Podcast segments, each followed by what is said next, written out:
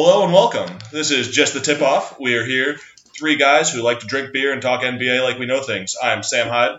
I'm Nathan Worms. I'm Mason Round. Um, so our first topic today is going to be a finals recap. So, Mason, why don't, why don't you kick us off? What did you think of these NBA finals? Real nail biter. It was up until the finals. It like it was awesome. It was great. I love the Western Conference Finals. I love the Eastern Conference Finals. They both went to Game Seven. Probably shouldn't have gone to Game Seven. We can thank the refs for that, but I liked it up until the finals. I say I thought I know going into the playoffs, everyone's like, "Oh, it's gonna be boring. It's gonna be Cavs Warriors again." Everyone kind of knew, knew it preseason. Everyone thought that's what's gonna happen, but it turned out to be very competitive. Cavs went to two final series, even though the Indiana probably shouldn't have gone, and the Warriors were tested in seven game series. You know, Chris Paul doesn't get hurt, we could be looking at a Cavs Houston finals, and then you just, you really don't know what's gonna happen then.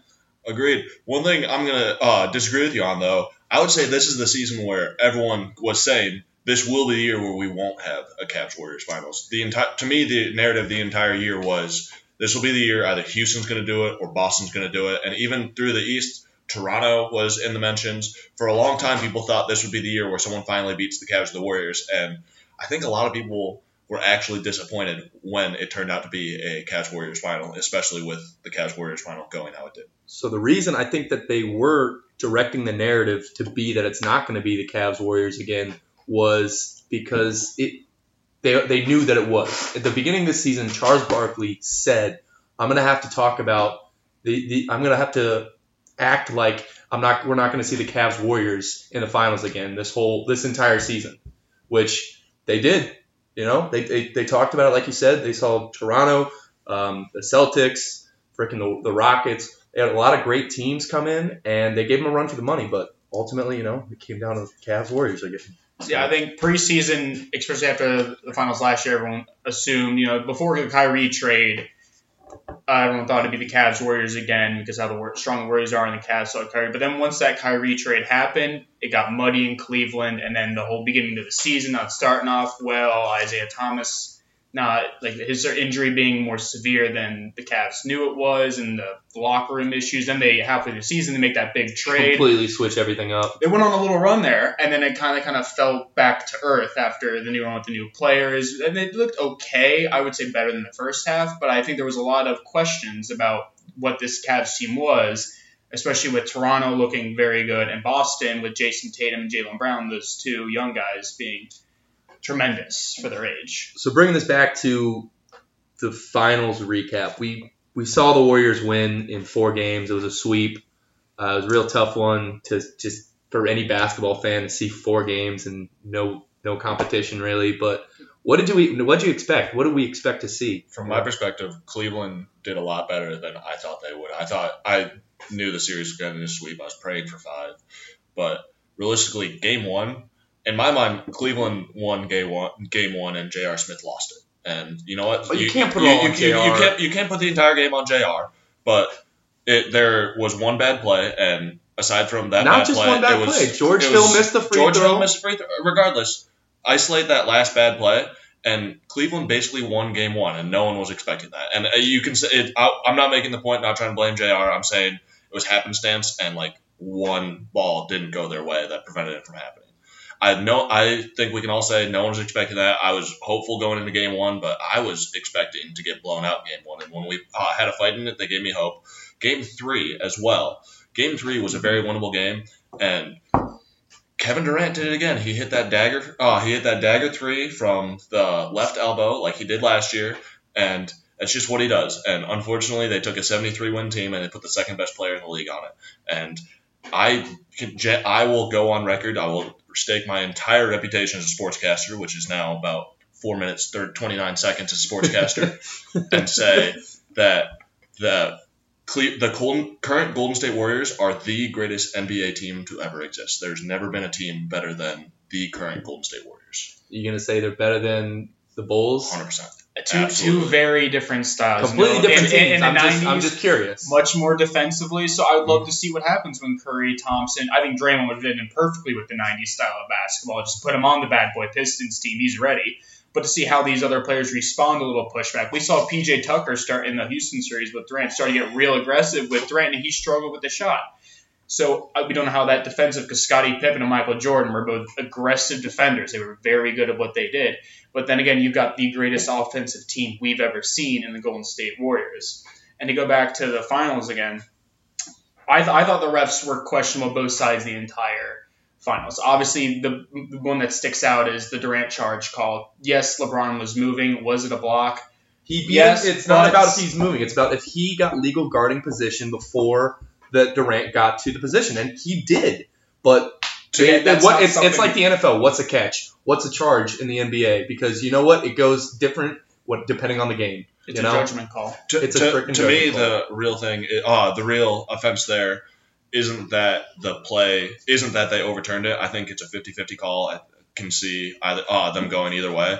What I think is that they made a call and they decided to go back and review what was a 50-50 play. And re- I don't think there's enough substantial evidence either way for refs to either say definitively yes, charge definitively no. I think there's an argument either way. And I think without a definitive yes or no to overturn a call is what makes it so horrible. Like that's to me the bad part of the call isn't the call itself. The bad part of the call is that they made the call, went back, reviewed it, and then changed it with little substance. And I think that it reflects uh, very poor officiating. Especially when they first went to the monitor, they went to look to see if LeBron was in the restricted section or not, and he was well about a foot out, and they should have seen that, and they've been done, charge call, and it's Cleveland's ball. So we can argue charge, not charge, the rules, all that for hours. I think we're, we're just arguing because we wanted to see more basketball than we got to see. But uh, we get go ahead and move this on to our next uh, topic.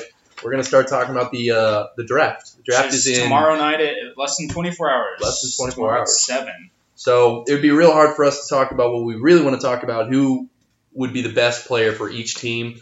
But instead, we're just going to go ahead and do uh, two steals and two busts um, from each person here. So we'll go ahead and start off with you, Sam. Who do you think is going to be the, the best steal of the draft? Hard to say that he's a steal because he's listed as a top five prospect, but I think the absolute number one top value uh, player is Mo Bamba. The way I see Mo Bamba is his absolute floor being Clint Capela and his absolute ceiling being a better defensive um, Joel Embiid. I do not see any, in, barring injury, knock on wood, uh, I do not see any downside to Mo Bamba. That to me is the obvious answer. Um, I think the other big steal is Shai Gilgeous Alexander. He is a 6'6 point guard coming out of Kentucky with a 7 foot wingspan.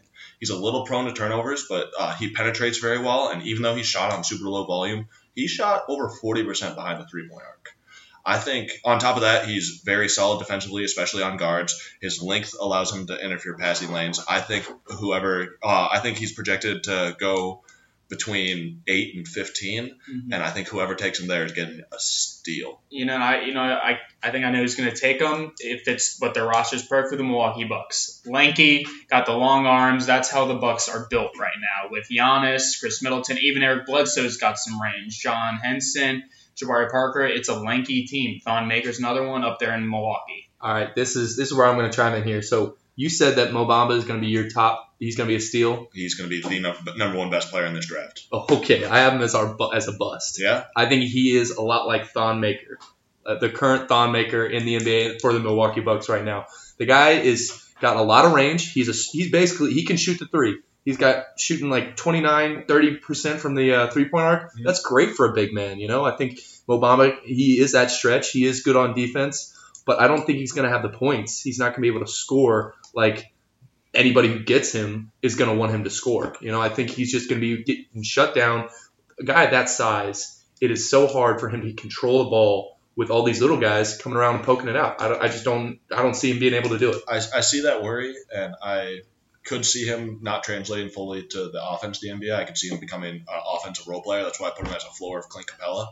But when you have someone that athletic, that good at rebounding, and that good of a rim protector, I'm sorry, there's just always going to be a place for someone in the NBA. Correct me if I'm wrong. He's over. is- He's either six eleven or over seven foot. He's he's over seven. He's over. 7'1". He's, he's seven one with uh, wingspan to match it, and he's has a vertical. He's just He's going to be a great defender. He's, He's, too going to be a athletic. great defender. I And- don't think he's going to be a and, scorer, which is why I don't think he's going to be what they want him to be. I, I I think um I think in the worst case scenario, he is a great scorer when he is a great facilitator. And we live in the modern NBA where if you're a team without a point guard, you're not a team. And so I think he in college he never really had a facilitator. And so he wasn't able to do that. But you trying to tell me that he has Kemba Walker throwing him alley oops, he can't throw him down? Are you trying to tell me that if he has Eric Bledsoe throwing him alley oops, he can't throw him down? Mike Conley throwing him alley. There are too many good point guards in this league that he'll be able to facilitate and he'll be able to finish. I think he's uh, right now. I think going in off like with the offensive not being 100% developed, he's very much like a Rudy Gobert. He's very good at defense. Uh, he's going to get a lot of rebounds, a lot of shot blocks. I think that's the question about it is his offensive talent. You know, he's not as polished on the offensive end as DeAndre Ayton or Marvin Bagley III. Those guys are the more offensive guys. He is the best defensive one. So when a team is drafting him, they're going to have to look at okay, let's his defensive upside is greater than any other center power forward in the draft. The question is, can we develop his offense to be an elite offensive player? And as we see, you know, it's it's when you have an elite offensive player in the post, kind of like Joel Embiid, it can be a force because that's that's kind of rare in the NBA today. You know, it's a it's a lot of threes in the NBA today, the Steph Curry effect, if you will. So and but then you know he's learning to shoot threes because the stretch five, stretch four is how big men are going. Karl Anthony Towns is the new poster child for what the five center position is in the NBA. I mean, if you can learn how to play defense all the time, then I would agree. That's- But moving on, um, my steal of the draft is going to be uh, Donte DiVincenzo. Interesting. Tell me about him. I know literally nothing about him. You do know something about it. You saw him I- light it up in the NCAA finals. man. ginger. He's, he's my brother, man. I gotta be pulling for him. You know, he's giving us a good name. We don't have enough redheads in the league. That's- It's discrimination, really. There's some- Whoa, whoa, right, whoa, well- whoa! How are you going to say that one? The greatest player to ever play basketball, Brian Scalabrine, left the league not four years ago. Exactly. He left in four years. There's been that four year gap. We don't have enough. We need somebody. It- And I think interesting that one. you put DiVincenzo there because I have him as a bust. Actually, Oh, I, and this this is why you're. I mean, Villanova is probably the best team basketball in, in college basketball. I don't think that can even be debated. team basketball. But you're you're like him on the you're, you're basing his draft stock on one great game. I Right. think he, here it's Everyone where can have a good game once in a blue moon. Yeah, he was on fire in the national championship game. Couldn't miss, but that's one game. And I know he's a good three point shooter. call it lucky. But I, I, if he turns into a JJ Redick, which I think might be his ceiling, is a JJ Redick type player. But I don't know if I can truly say I want this player based on one game. It was a big game. That was a big game. Big Big, game. Bright, Big bright time players big make big time games, man. But I don't know if I can truly say that's the guy I want based on one game. I know he played well in the season, but that is not his Here, here's why I think he's going to be great. Because I think he's going to have something to prove. I think he's going to be great on defense because he's got a chip on his shoulder. I think he's going to be a, a, a good scorer. Like he said, he could be a JJ Redick type where he is that pop up shooter. Um, and with D and three guys, those are what those are like gold in the NBA. You know, you, if you get a couple good D and three guys on your team, you can do great things. I'm not sure he's athletic enough to be a, a true D and three guy. I think, uh, I, I think he could turn like, well, I think he could turn into the archetype of a JJ Redick. But how many times have we seen people penetrate on JJ Redick? And maybe it's because it's old, and maybe he'll be better. Uh, he'll be young and be better at keeping people in front of him. But I think he's going to be a spot up shooter, and I worry about his defense. That's fair. That's Who's, fair. who, who you got as your other steal? My other steal, Kevin Knox. Kentucky, I know he's going to be probably going top 15, but I just think he's getting a little undervalued. Uh, he did great things at Kentucky. He was probably their top player beside, behind Bagley. Um, Bagley played I'm sorry, sorry. behind um, uh, Gilgeous Alexander. Thank you. No, Uh, I, I still think Knox was the better player on Kentucky's I team. think Knox was going to be more uh, prepared for the NBA. He's just he's got a lot more that he's shown. So that's that's my other steal. All right, mine. All right, let's see. Keita Bates Diop. Do you guys know where he played at? So he clue. played he played at Ohio State, and Okay. he's a little, little low key, very under the radar guy. I think uh, went from eight points to sophomore year up to 19 his junior year. Got a lot more playing time, and he's a big guy. He's 6'10", kind of reminds me of a less athletic Kevin Durant, but he is big. He plays the three three position. He's got range. He, plays can a three at rebound. six. Okay. plays the three position Ohio State at 6'10. And I think just his combination of being able to put the ball on the floor, being able to back somebody at the post with that height, but being able to shoot over all other defenders is going to make him a really good player. Who's the best team? Who? who- How does he do the best with? What team does he do the best with? Ah, that's a great The, the, question. the, the league star for threes right now. I think any team that doesn't have an elite threes that leaves out whoever ends up with. Uh, there's a lot of threes up in the air this season too. So whoever ends up with Kawhi, PG, KD, LeBron, um, any team that doesn't have an elite three, or any team who doesn't have a three coming off the bench. Mhm. The t- right now, I'd say the three guard ha- or the um, not three guard, the small forward has the least depth of any position in the NBA. Maybe the shooting guard, but I think there's even more elite shooting guards than there are elite uh, small forwards in the NBA at the moment. Yeah, I agree. And he, he can get his own shot. So it's not like he needs a Chris Paul, a Rondo, or a, a, So he's a an playmaker. all-star. Yeah, he, he can make plays, and he showed that Ohio State. Uh, my other steal is Malik Newman from Kansas. I know he has been an up-and-down player his entire college career. Um, but he has shown to have the three, three ball abilities there. He can drive. He can take it all on the dribble. It reminds me a little bit of a Klay Thompson. So I think that's quite the ceiling to have for him. But I think if he can be consistent, and that's the big thing with it, his consist, if he can be consistent, then he's going to be a good player in the NBA because he'll be able to shoot the three, he'll be able to take it off the dribble, space the floor. He's pretty good size, about six six, I believe. Six three. Six, really? Yeah, he's six three.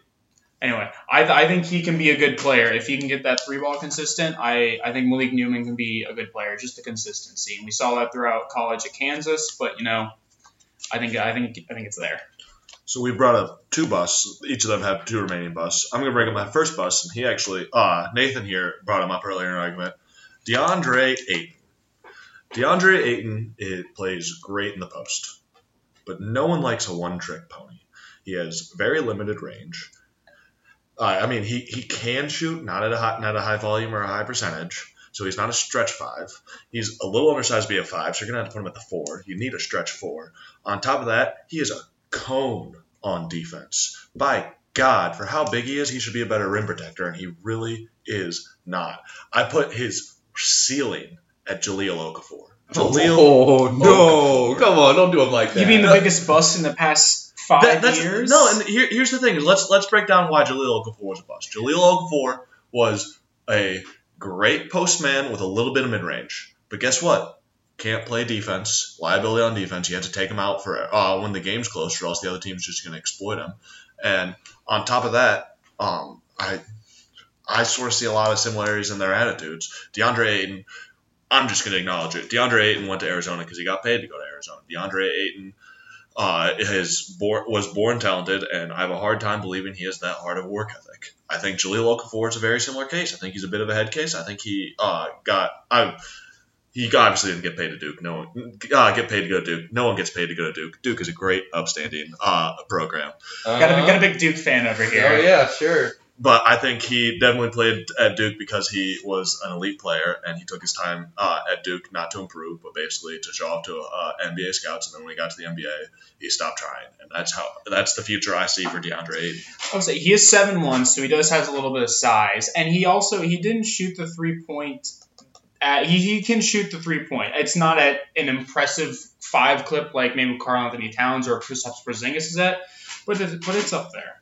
I mean, if he can shoot above twenty five percent from the three, that makes him somewhat of a threat. You got to guard him. You know, that's But- but that's that- all you're but- asking for a big man. But that's in college. It's both closer and with less people closing out on you. I it, I think if you want to translate into being a 25% shooter uh, behind the three in the NBA, you'd be shooting at least 30, 35% in uh, the NC2A. Well, I mean, he must have something because you know he just signed with Puma. He you did know? just sign with Puma. So yeah, All the best players sign with Puma. I will say this: he is a very explosive post player. No, he's- he- no, in- you're in like college. said. He is much more explosive than Jahlil Okafor ever was. No, he's here's a, he's a great post player, but to me, he seems like a one trick pony. you know what? You know what I think he could be at his best. Maybe it's Steven Adams. Put him Maybe. Micah Steven Adams. Yeah, he, he may be a Steven Adams. I just haven't seen Steven Adams is great because of his rebounding and rim protection, and I just I hope I hope DeAndre Ayton proves me wrong, and when he inevitably plays for Phoenix next year, becomes a great rebounder and um, rim protector. But he hasn't. Moving on to my second Shots bust. are three at thirty four percent at Arizona this last 34%? Yep. So, uh, maybe I'm wrong, but my next one, Trae Young. I think Trae Young is going to make a great backup point guard. I think if I think the problem is Trae Young thinks he is the next Steph Curry. hey, discount All- Steph Curry is still a discount. all all the best parallels were uh uh all the parallels this year were he's the next Steph Curry. Do you know who the last next Steph Curry was? Seth Curry. Remember Seth Curry played for Duke? I remember him well. He was okay in college. N- didn't put up numbers uh like Trae Young, but Trae Young's turnovers are abysmal in college. It's only going to get Well, worse. who's in he NBA. playing against? Who's he passing it to? It, it's about his Yeah. team as well. Yeah, no, and He Oh. had uh, five point two turnovers per game. On- on- season. It's a lot. on on top of that, his shooting's good, and part of it is he was taking a lot of very contested shots, like he said, because he had no one to pass to. But you got if you're going to be that high volume shooter, you got to learn to take smarter shots. And and maybe here's my hope for Trae Young, and I I am concerned that it won't happen. If Trae Young goes to a team with a Brad uh, with a Brad Stevens or a Gregg Popovich or some sort of good coach and learns to fit into a system, I think he could be great. But too many teams in the NBA rely on your point guard to be the number one playmaker. And if you take this, what, 19, 20 year old kid who turns the ball over t- five times a game in the NC2A and put him on a court and say, hey, go make plays, we might see that get up to seven, eight, nine times a game. And also, people are gonna be people are gonna be. He's taking dumb shots already that are pretty contested. People are gonna be closing out faster on the NBA. Taller people are gonna be closing out on him. It's gonna be block city. So I really I like Trae Young. I hope he does well. I just I'm not sure. The, His, the odds are stacked against I'm him. not sure his uh, game translates out of college. To his defense, Oklahoma, the rest of the team was pretty weak last year. Yeah. It wasn't what we've seen. No, he, he, he wasn't Um, in a position to thrive. I, But I will say his uh his ceiling seems to be a little lower than Steph Curry. I don't think anyone expects him to be Steph Curry. I think he might, but he won't be Steph Curry. And as for his floor, I can't, I can't think of a, a player who's come out with a 10 height. But as you said, you know, floor's probably a, a, a decent backup point guard in this league. You know, obviously we hope he does better. Um, I think once he maybe a coach Dellavedova. Helps him make How about smart Dellavedova? if I have to sign Trae Young or Dellavedova, I sign Dellavedova. because of his Oh. defense, uh, defensive tenacity. He's scrappy, okay? He's got something to prove. All right, my last bust. I, I again, it's kind of like Trae Young. I hope it's not like this, but I just don't see. There's the odds are kind of stacked against him. Luka, uh, Don, Doncic, Don, the, yeah, the Slovenian. the Slovenian. No. You know, these it's one of those make it or bust kind of players coming from overseas where they've got some good numbers, they've got a solid fan base, everyone's pulling for him, but it's the level of play that I don't know if he's ready for. The the NBA, like you said, it's just bigger dudes playing harder, and it's just I don't know if he's gonna be able to do it. I don't. I'm gonna agree with that because every highlight I've ever seen of him is him throwing up circus shots and then somehow going in, and that's impressive. But circus shots only get you so far, and at a certain point, you got to stop playing at the YMCA. Realistically, What about Dario Saric, man? He's making a living off that. yeah, no, but absolutely, if if he turns into a Dario Saric and these circus shots translate to the NBA, that'd be great. But people are gonna be he's gonna have the best defenders in the world defending him, and that's just not not to make light of it. I don't think anyone in this room could score two points against any NBA player. I'd like to think I could. Yeah, I, I I think if you put Shaq and I on one end of the floor and the basket on the other end of the floor, I might be able to beat him there and make a layup. That's say- that's about my best shot. I was I'm interested to see how he does because the last you know big name out of Europe was Kristaps Porzingis Uh, and the Knicks. Whoa, Cedi Osman. That's true. can't, can't forget Cedi Osman. But the thing about it, the Knicks were just devastated when they drafted They Kristaps. Porzingis. They and now, booed him. Now look at it. He's. oh, I mean, we'll see how he can. He's coming off the ACL injury, but I don't know. It's it's up. It's up in the air. Again, all these players, you know, bust steal. You just really don't know.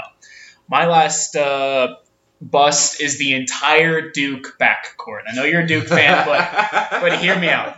You know, Duke they had to play a different. Coach K had to play a different style of ball. Normally, Duke we're used to seeing like we're seeing good shooters, Jon Scheyer, we've seen the JJ Redick's, Luke Kennard type deals.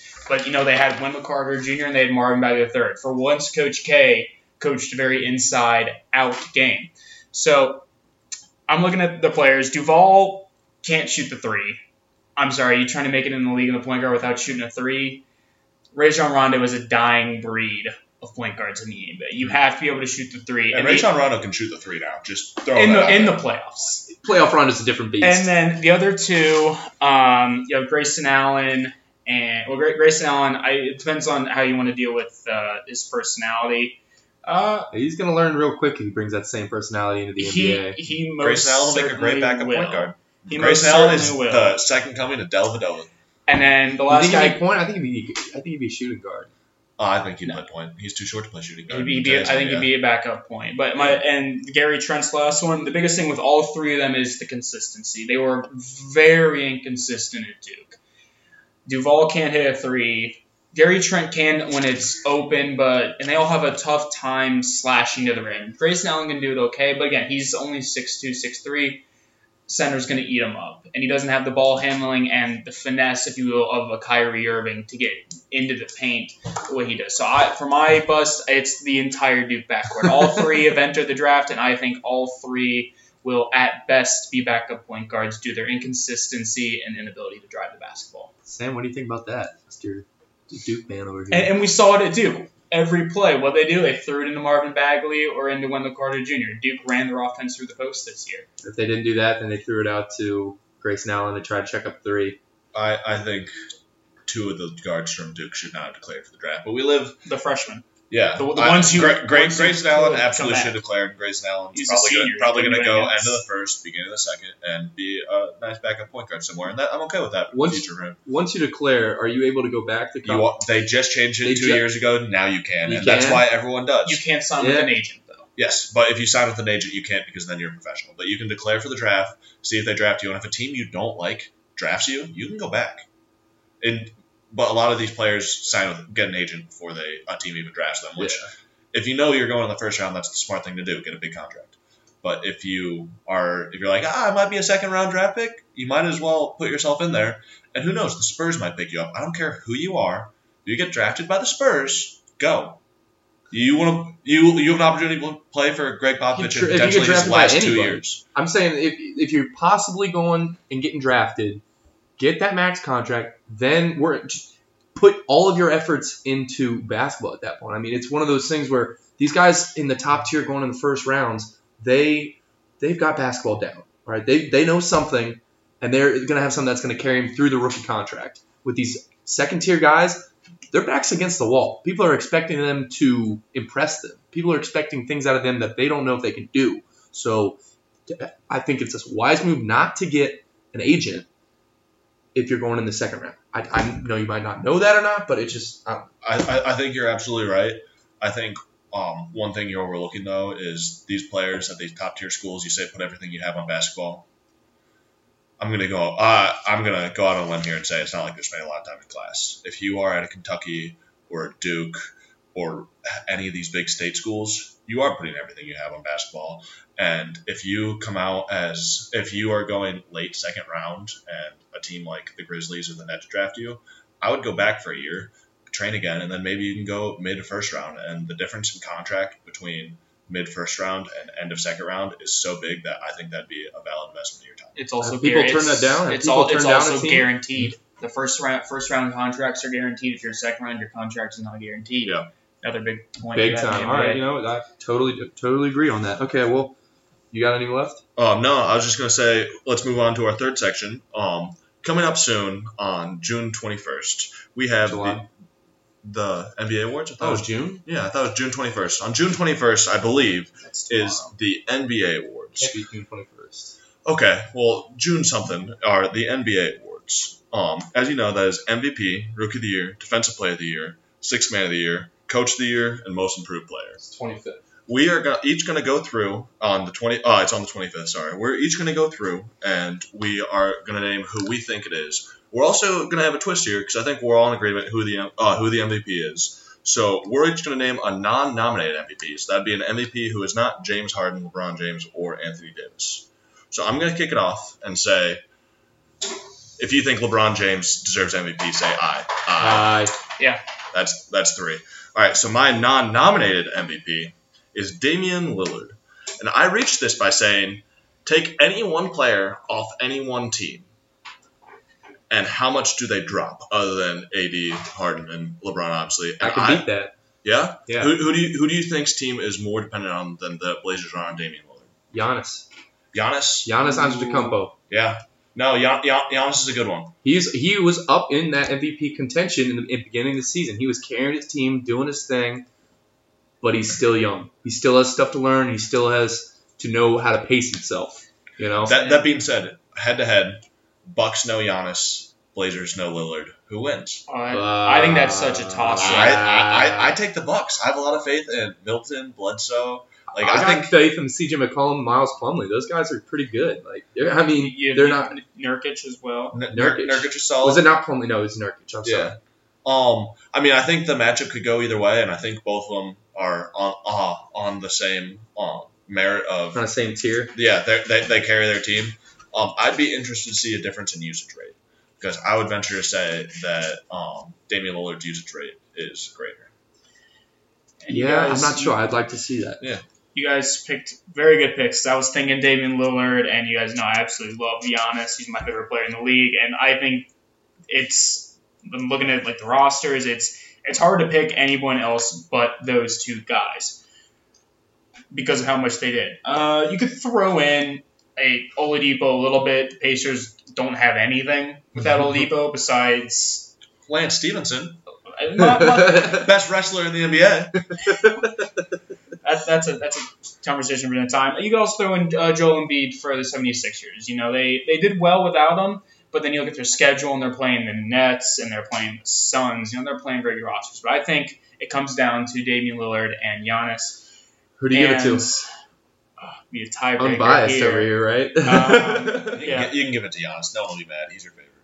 Giannis is my favorite player in the NBA. Um, and when once he develops that jump shot, it's gonna be scary. But Yeah, I, I think uh, I think I do have to give it to Damian Lillard because I Oh. do I do think No. that the Bucks surrounding cast is better than the Trailblazers. I mean, you saw what happened in the NBA playoffs.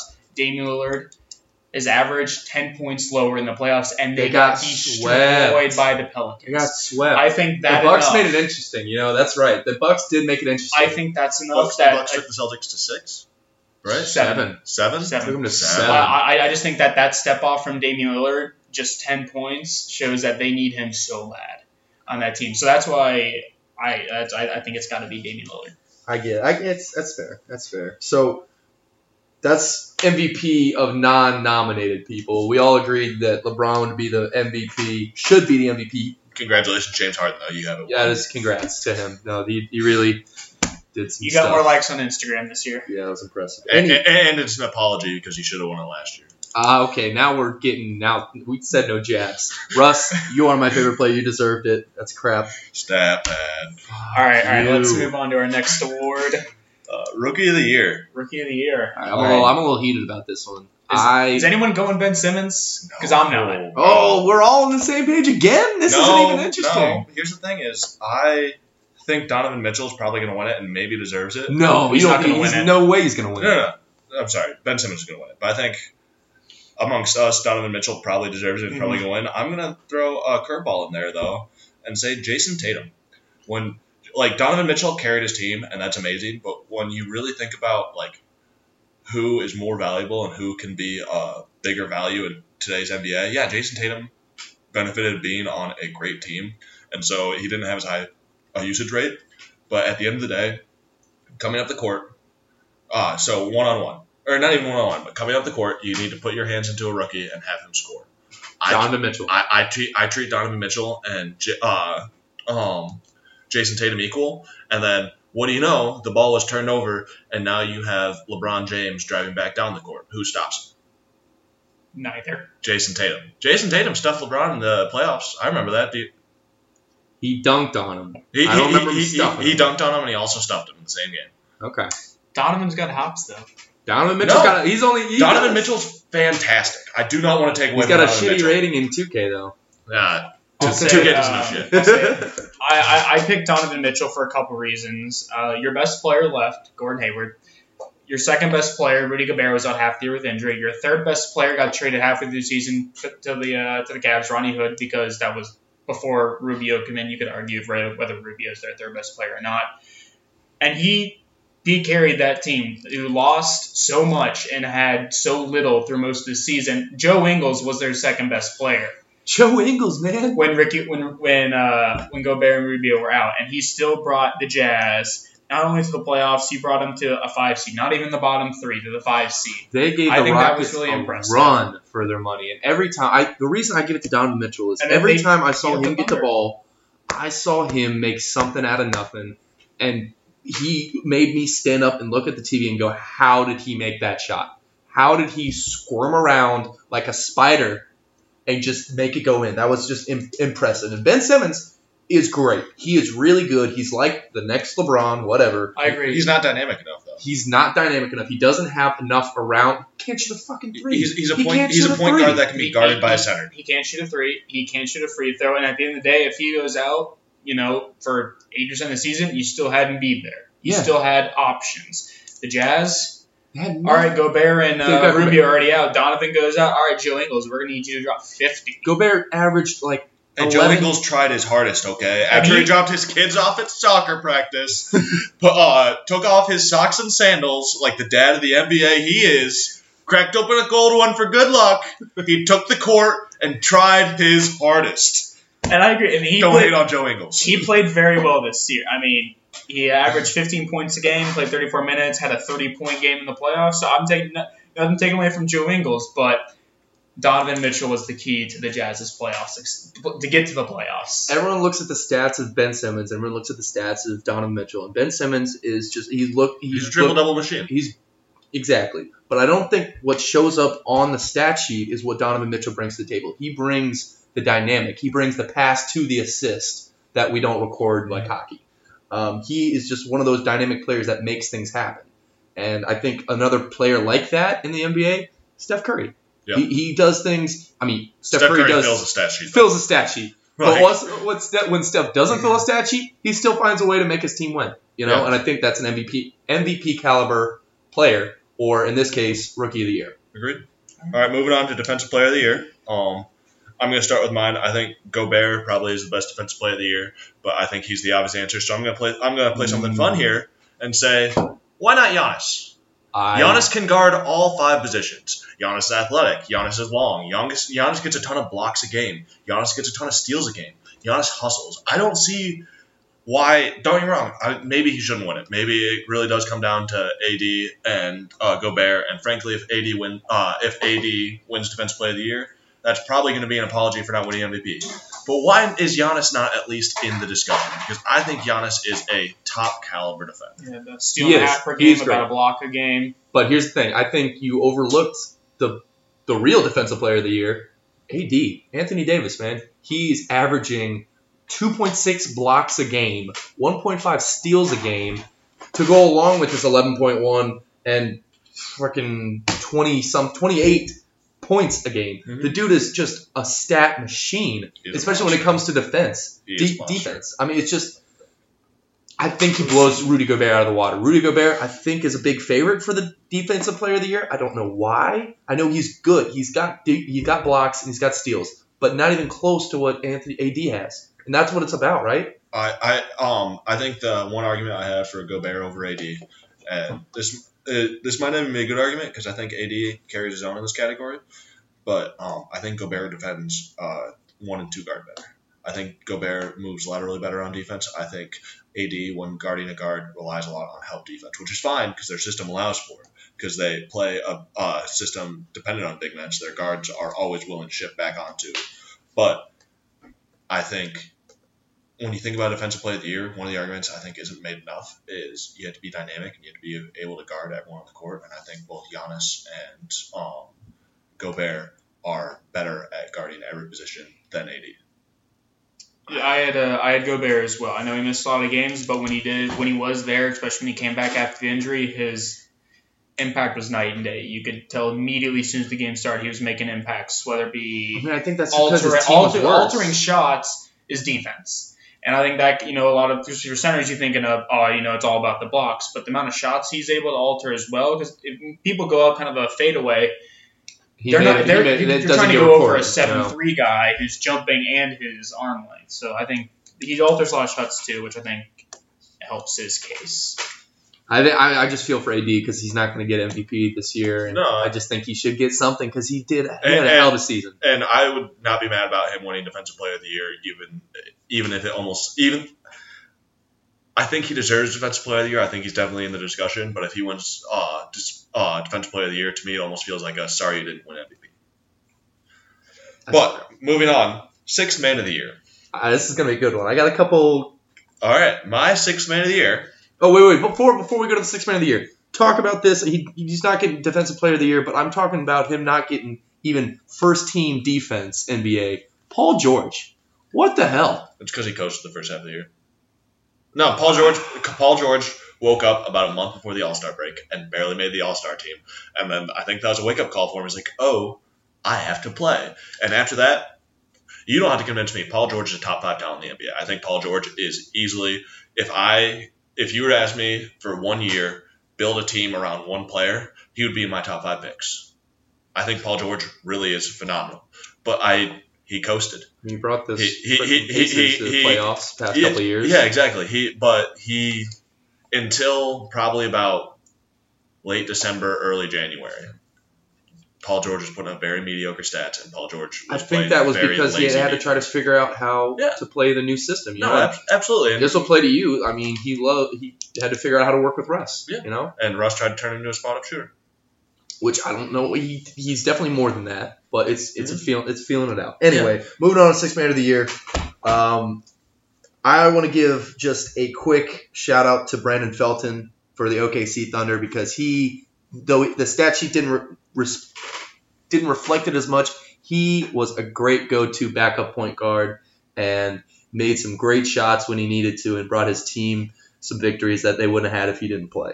So he's definitely not six man of the year, but he deserves a shout out. All right. I'm going to start with my six man of the year, Eric Gordon. Eric Gordon was averaging I don't know exactly what it is, but somewhere between 15 and 20 points a night. Coming He's on my list. He's, Eric he's excellent. Is uh, elite caliber uh, three point shooter, and Eric Gordon can guard just like he can't guard centers, or power forwards, or even three guards, but Eric Gordon can guard almost any guard. He was getting in. Kevin Durant. You know, he's a, doing a pretty little well. bit. Like he, he he he's not a cone on defense, but I wouldn't say he can shut them down. He can shut down any guard. Yeah. Uh, I, I think uh, Eric Gordon is the archetype of the D and three shooting guard. I gotta say, uh, Lou Williams. Yeah, Um, honestly, don't know why he wasn't starting for the Clippers. I mean, He was for a little did, Did you see that roster? Because they got Avery Bradley. who got injured two games in. Um, so I have to say, Lou Williams, you know, he came off the bench and was spark on offensive media production. Again, I don't know why he wasn't starting, um, but he, he, in my opinion, is, is the choice for. And I think that's what's going to happen. I think he's going to get six minute year. I think he is too. That's who I had. Um, he, like you said, was doing. I honestly didn't think he was going to get it because I thought he was starting. He was starting for a good, good stretch of games um, mid season, and so the question was like, all right, well, it's not going to be him. Who's going to be six man now? But I guess they just like. I really don't understand what the Clips are doing this year. Maybe they're trying to free up some cap space, try to get some other players, but they really just took a turn for the worst. You know, they had four great players two seasons ago. Who do you have as their fourth? I got Blake, Jordan, uh, Chris Paul. I love Jamal Crawford, but that's just, He, he he was great. He's great off he the got, bench. By the, great by the time he got to the Clippers, he was I wouldn't call him a star. he won a six man of the year with the Clippers. Yeah. So I'd say that's a good, pretty good player. That- that's fine. Yeah. Okay. Um, so they had four great players, and now they have DeAndre Jordan, who I- I would might not even be there. I would put JJ Redick before Jamal Crawford. Also, put JJ Redick on there. They had five great players. Yeah. got Um, him to uh, playoffs. And never any further. all right, Coach of the Year. Coach of the year. I'll go off. I uh, I said Quin Snyder for the Jazz. Yeah. Uh, just for just about the same reasons I said Donovan Mitchell is Rookie of the Year. You know, not a ton to work with, lost a lot, had a rookie carrying his team, was able to get them to the five seed in the play, a very competitive Western Conference, and got them to the five seed. I mean, I don't, you cannot cannot discount Dwane Casey up in Toronto. Funny how he got fired. That, I want. He's mine. Um, he is my. Brad. Stevens did well as did did well as too. So I, but for me, it's Quin Snyder. Dwane. Ca- okay, Quin Snyder loved it. Dwane Casey. The only reason why I think he's definitely not going to win Coach of the Year is because they got swept in the playoffs. I don't know. Did they already vote? Did they already vote on Coach of the Year? Yeah, it was Dwane Casey. It was. Oh, the, the, The, uh, the coach the, association co- the did coach their player, association uh, coach of the year, and and it was Dwane Casey, It and was he's the Casey. first ever player to be named coach association, or first ever coach to be named uh, coach association coach of the year and get fired the same season. But you can't just continue to get swept by the same team over and over again. Like I, I, I feel for him, and I really wish, LeBron. I really wish they kept him, and like it really sucks that like he had to fall to LeBron's legacy I think they, they shot the Toronto's Raptors front office shot themselves in the foot by giving up that coach to the Detroit Pistons because Yeah. that's what they did. no, They had a great team: DeMar DeRozan, Kyle Lowry, some great be- players off the bench, a great center, um, and they could have added to it with some draft picks or some trades. Pistons make the playoffs next year, without That's, a doubt. that's a hot take. Without a doubt, That's a Pistons hot make take. the playoffs next year. Uh, are they? Uh, well, first of all, it's the East. Like, Depending on where trades fall, Yeah. you're right. You know, you know Yeah. that might not be that hot of a take. but um, all right. And my coach of the year is Nate McMillan. Uh, Really? He is from the Pacers. Um, find a team that did more with less. He took a team who, granted, Victor Oladipo, great player, but Victor Oladipo sort of came out of nowhere, and I almost had to give a little credit to the coach on that. So, A, breed or bred a star, right? B, second best player was uh, Sabonis or Stephenson Miles or Turner. Miles Turner. Like all of them, like great, good role players. He's got some role players, but he took Cleveland to seven. Like your coach of the year took him to four. He took him to seven. Like I like don't get me wrong, not trying to discount Dwane Casey, but I think you got to give credit to Nate McMillan here because I think he did more point. with No, less. That's a great. He did more with less, and I didn't even look at it like that because that's crazy. Do- yeah, Victor Oladipo has been a budding star ever since he was on the Magic. Yeah. he got drafted the Magic, got traded to OKC. OKC wasn't a good fit for him. He didn't get the usage he needed, and he they're they're trying to turn him into Paul George. They're trying to make him a, a spot up shooter when he should be a playmaker. and finally found his spot in Yeah. Indiana. Maybe you know what? Maybe it is. Victor Oladipo can only do good when he's in Indiana. Uh, You know? Hoosiers, baby. Go Hoosiers! I, I feel that. exactly. But that's uh, that was a good one. And, and lastly, most most improved player, Jaylen Brown. Jaylen Brown played phenomenally. Jaylen Brown was not supposed to be a starter this year because Jaylen Brown um, was supposed to play under Gordon Hayward, and Gordon Hayward got uh, injured six minutes in the season. And Jaylen Brown, I think if he plays like he did this year, next year, he might not be an All Star just because he's on such a star-studded team. Put him on. Let's see, there's 30 teams in the NBA. Put him on 26 other teams, and he's an All Star.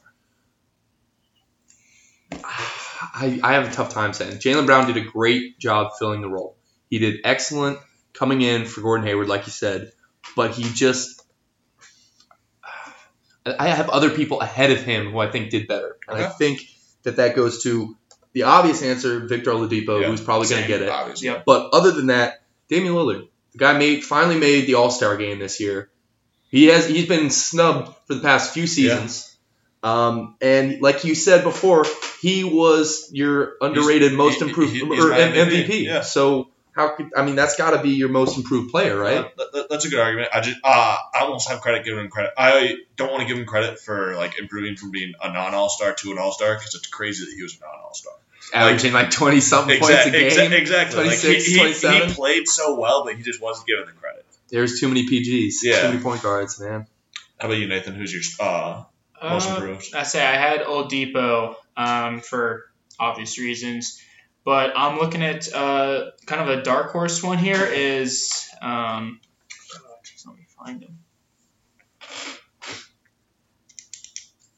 Uh, I think uh, Nikola Jokic. I know he played well a season ago at 16 points. He upped that significantly. He's playing great defense. He can pass. You see some of his passes this year have been insane. He definitely that's a great pass. It's really opened up he the got, like, Denver the- Nuggets the fastest triple double in history, didn't he? Yeah, yeah, he did. He- Yeah, he did it in the shortest amount of time. yeah, he did. Well, I think numbers wise, they didn't jump up a ton. I think just what Oh. he's able to do for the Nuggets I can't really help the Nuggets. And, you know, they were one game. It was a win, win in your end against the Timberwolves to get in. And I think what he was able to do for the team, and now they're surrounding him with some more pieces, he was able to space the floor more and really show what he's capable. Anybody know who their coach was? Because I remember this little clip of their coach after he had that great game, and uh, reporters are asking him like, "Wow, how is he this good?" and everything like that. And he's like, "This is bullshit. He is been this good this whole time. He doesn't get the recognition for it, and he just goes off on these guys, and it just made my day. I'm like, oh, you tell him, man, you tell him." But uh, that's a good that's a good dark horse. I like that. You know, he's gonna be getting he, he might get MIP next year. I say you know? he, he won't uh, he's he, he won't get it for the flashiness, but the in the stats, but overall as it, for what he did for the Nuggets, I think He's he a can solid be player. in that conversation. All right, moving on to our last segment. I think it'd be fun if each of us just took a couple minutes. It's obviously going to be a very volatile offseason. There's going to be a lot of moves made. So why don't each of us just take a moment and throw out uh, what they think is going to happen to this offseason? How about you start, Nathan? my my hot free agent take for the uh, the season. Um, I say we've seen a lot of news from possible Cavs Hornets trades with LeBron. Those are really interesting. I think two stars are going to the Lakers. Those stars have yet to be determined. It could be LeBron. It can be Paul George. It could be Chris Paul. I don't know who necessarily it's going to be, but I think two stars are going to Magic is gonna go sweet talk him. We're gonna we're gonna see in two stars at the How- Lakers. I don't know who, but I think two people, two bigger players are gonna end up at the Lakers. I I think Everybody it's gonna happen. is just digging on the Lakers. They are so like the Lakers going to be the team next year because they have cap space for. Um, They have cap space they've for got two cap max space for two max contracts. contracts, and they're trying to work it so they get three Kawhi, PUG, LeBron. They won't get Kawhi. They're I, I doubt. it. uh, Kawhi has I- I think come out and said he's like next He year. He wants to go to LA, but what? Which LA He's got- team? he's got neither of one year left on his contract, so he's getting traded. And now the teams he gets traded to, he said to them, "I'm going to go to the Lakers next season if I can." Because he believes there's a max contract waiting for him at the Lakers, but the Lakers already have two max contracts. There's not a third. So if they get two contracts there, Unless they bail out some of their roster spots. exactly, Yeah. drop the rest of the roster, bring him in, and just fill it around. you But know? but but do you really think that if you have a bunch of rookies who like decent rookies, but a bunch of rookies, you drop pretty much all the talent on the Lakers to get? Let's. I'm just gonna throw out the three stars we're all thinking: Paul George, Paul George, LeBron James, Kawhi Leonard. That would be awesome. But do you really think that with zero depth wins a championship? And I, I, I think No. a lot of the stars in the league, if we can figure that out, a lot, a, star, a lot of the stars in the league are smart enough to figure it out as well. Yeah. All right, we we got a little bit of time for so Kyle Lowry. Actually, fuck it, the entire Raptors team Is up for grabs. is up for feel like, grabs yeah. right now, man. I, th- I think the Raptors are going to retain a lot more than you think. I think the Raptors are. I think they're gonna want to. Yeah, yeah, and I could I could be wrong. I think Lowry and DeRozan, if one stays, the other stays. I think they're actually very tight. I think Valanciunas is most likely. But Lowry was trying to get out of there before, and he got stuck back at the at the the Raptors. And and I don't think his value went up. yeah, that's true. That's true. I mean, he was a no show in playoffs, Yeah. obviously. Um, Jaylen Brown, he's uh, their Celtics are talking about trading him. Um, I could be trade bait. Big I, trade bait. I I think that brings me to my point of where Kawhi goes. I think Kawhi goes to the Celtics for a deal that includes Jaylen Brown, um, Terry Rozier, uh, Marcus Morris, no, um, Aron Baynes, and a draft pick. Five players for one.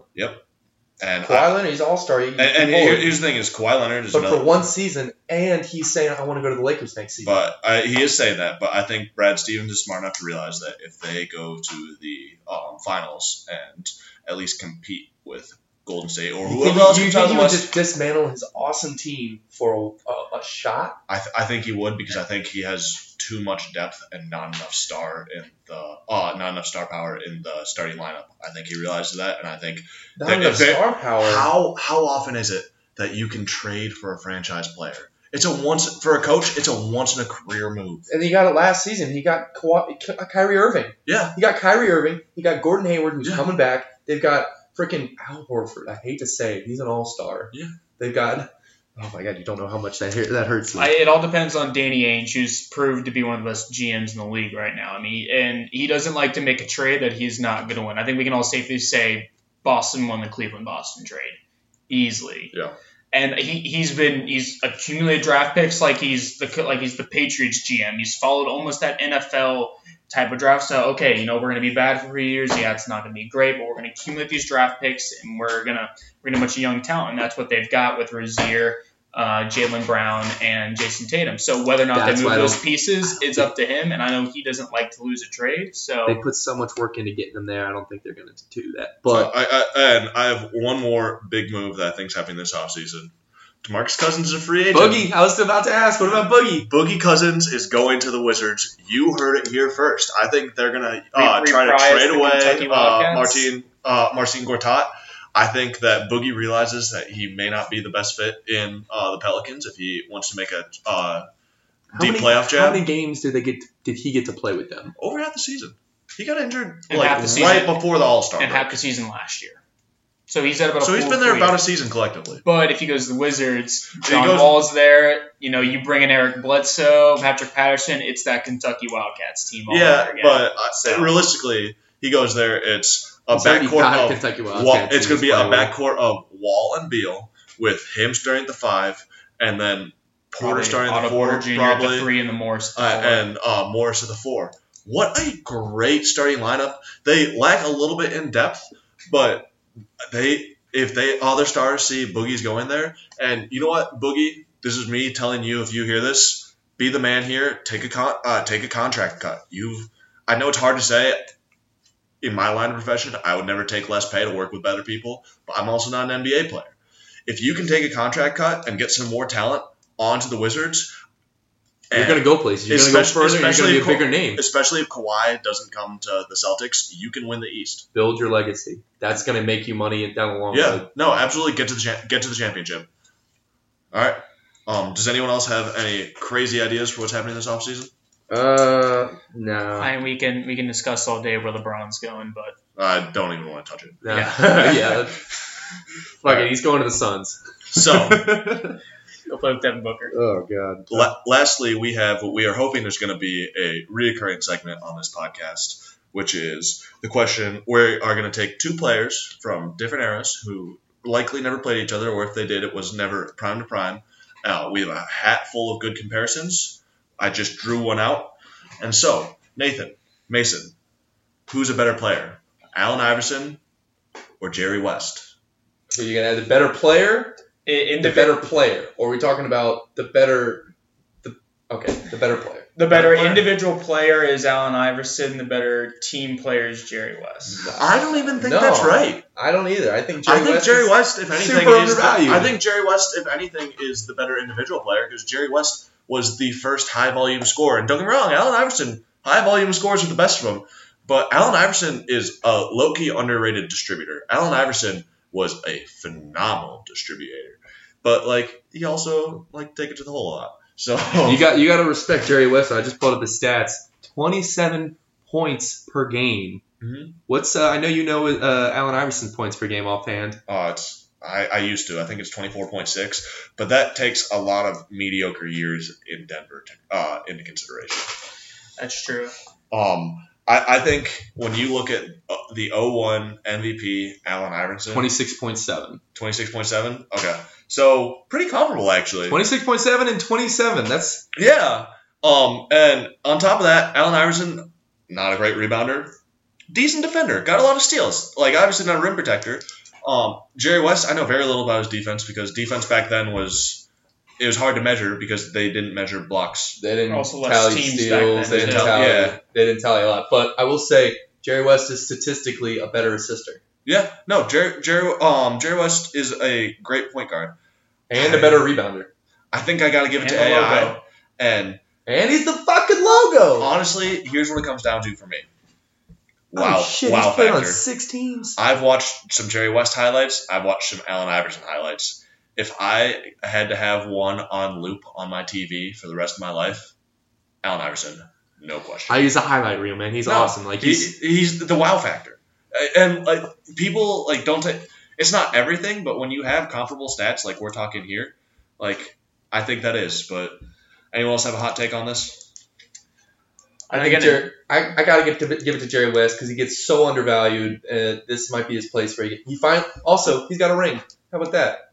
Okay. Al- Allen Iverson never got the ring, which I hate to bring that up because he's such a great player, but you got to give it to Jerry because he went so many times. I was gonna say, Bill but Jerry Russell. West tried so many times. He did. He did. He, You know, you got you know, he, he got stuck like the players in the Jordan era. mean, you were a great player. Unfortunately, Michael Clyde Jordan was there at the Charles time. Yeah, the Utah teams with Karl Karl Malone and John Stockton. You know, same thing for you said kind of now with the Warriors. That's you were a great player. Unfortunately, the Warriors are a thing right now. So All right. Well, thank you for listening. This has been just a tip off, and we hope to. Uh, we look forward to hearing from you next week. Thank you.